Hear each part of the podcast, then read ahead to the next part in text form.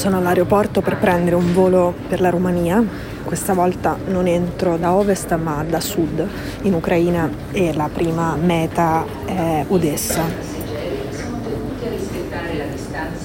Odessa e tutta la fascia sud sono molto importanti in questo momento, sono molto attenzionate, sono importanti per i russi, così come chi si aspettava questa guerra aveva previsto che la prima città che i russi avrebbero provato prima ad assediare e poi a prendere sarebbe stata Mariupol perché da est e da sud, arrivando dalla Crimea da sud che occupano già dal 2014 e da est eh, dalle repubbliche autoproclamate dei separatisti filorussi, potevano arrivare da questi due punti, cercare di prendere Mariupol e di prendere il controllo del mare d'Azov e ottenere un risultato importante, quello di collegare appunto la Crimea e le repubbliche autoproclamate in Donbass.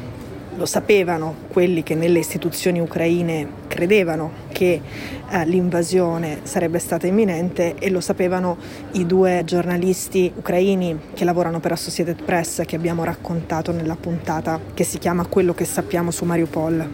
Io questa volta non vado a Kiev, non so se ci andrò, sicuramente non subito.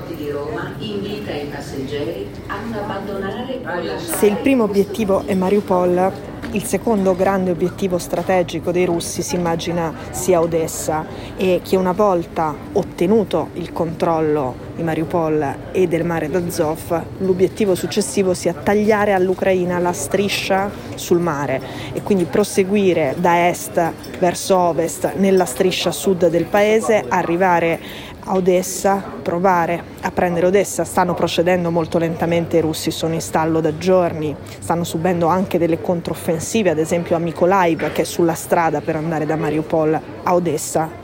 Per tutte le difficoltà che hanno e che abbiamo raccontato non ci si aspetta che sia un obiettivo che possono raggiungere in poco tempo.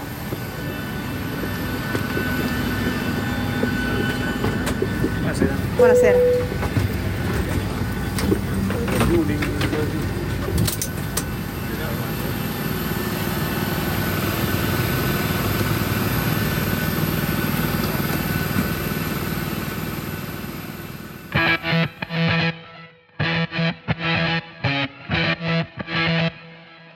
Sono Cecilia Sala e questo è Stories, un podcast di Cora Media che vi racconta una storia dal mondo ogni giorno.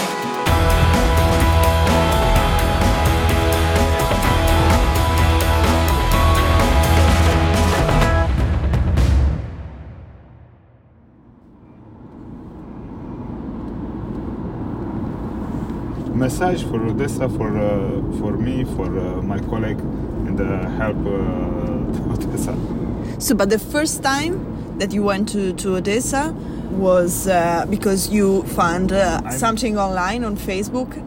Uh, Lui è Pavel Dragos Florina.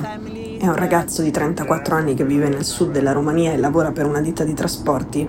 E lui l'8 marzo su Facebook ha visto un post di una famiglia di Odessa che cercava qualcuno che li aiutasse a scappare dal paese e ha deciso di prendere un van della ditta per cui lavora, passare il confine eh, con la Moldova, passare il confine con l'Ucraina, arrivare ad Odessa, sono nove ore di macchina, senza contare ovviamente tutto il tempo che prendono i controlli di frontiera, che sono vari perché sono in uscita dalla Romania, in entrata in Moldova, in uscita in Moldova, in entrata in Ucraina una volta che sei in Ucraina, poi costeggiando praticamente quasi la costa sud, ovviamente come in tutto il resto del paese ci sono molti posti di blocco, quindi molti altri controlli interni.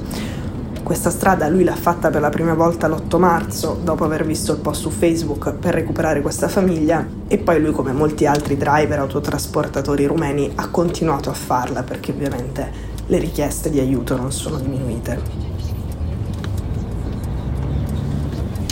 Questa strada, quella che lui ha fatto per la prima volta l'8 marzo e poi ha continuato a fare, quella che sto facendo io con lui per arrivare in Ucraina. Lui poi tornerà indietro con gli altri rifugiati e io rimarrò a Odessa. Da Odessa mi sposterò verso est per quanto possibile, ovviamente capirò giorno per giorno dove si può arrivare e invece oltre quali punti non bisogna spingersi. Il sud è importante per le ragioni che dicevamo prima, per quelli che sono i prossimi obiettivi dei russi Il sud è poi la zona del paese dove i russi hanno ottenuto i maggiori successi, ma anche quella dove ci sono state varie operazioni della resistenza che qui vengono considerate le più eroiche dall'inizio della guerra. È interessante quello che è successo a Mykolaiv e la controffensiva ucraina a Mykolaiv. È successo qualcosa di incredibile in un'altra cittadina poco sopra Mykolaiv che si chiama Bosnesensk e lì voglio provare ad andare. Questa è anche l'area dove si trova Kherson. Di Kherson abbiamo già parlato qui, ne abbiamo parlato nella puntata che si chiama Non è un romanzo di Orwell. Kherson è la prima città che hanno occupato i russi e quello che sta succedendo in questo momento è che la resistenza si muove, diciamo, su tre direttrici in un certo senso la resistenza civile che abbiamo raccontato, le proteste di piazza dove gli abitanti non hanno paura dei soldati russi, anche se usano gas lacrimogeni e sparano in aria e forse non solo in aria perché un manifestante tre giorni fa è stato gravemente ferito. A Kherson continuano a mettere le bandiere ucraine, la bandiera gialla e blu, sopra gli edifici dell'amministrazione, che ovviamente tutte bandiere che i russi hanno rimosso, oggi ne hanno messa una gigantesca, lunga come sei piani di un palazzo, calata dal sesto piano e che arriva fino a toccare terra. Contemporaneamente l'esercito ucraino ha lanciato una controffensiva a Kherson e anche oggi sparano con l'artiglieria contro l'aeroporto di Kherson che è occupato dai russi. E infine c'è quello che potremmo cominciare a vedere anche in molte altre città occupate. Per ora le città occupate dai russi sono poche, ma non è detto che la situazione rimarrà così. Ovviamente Mariupol resiste, ma la situazione lì è disperata.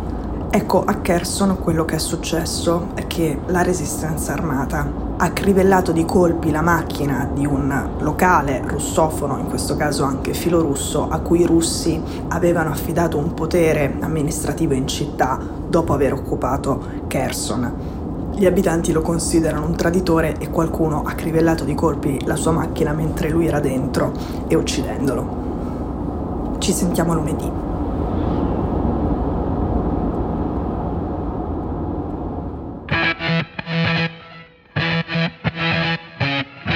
Stories è un podcast di Cecilia Sala prodotto da Cora Media. La cura editoriale è di Francesca Milano. L'advisor è Pablo Trincia. La producer è Monica De Benedictis. La post-produzione e il sound design sono di Daniele Marinello. La sigla e la supervisione del suono e della musica sono di Luca Micheli.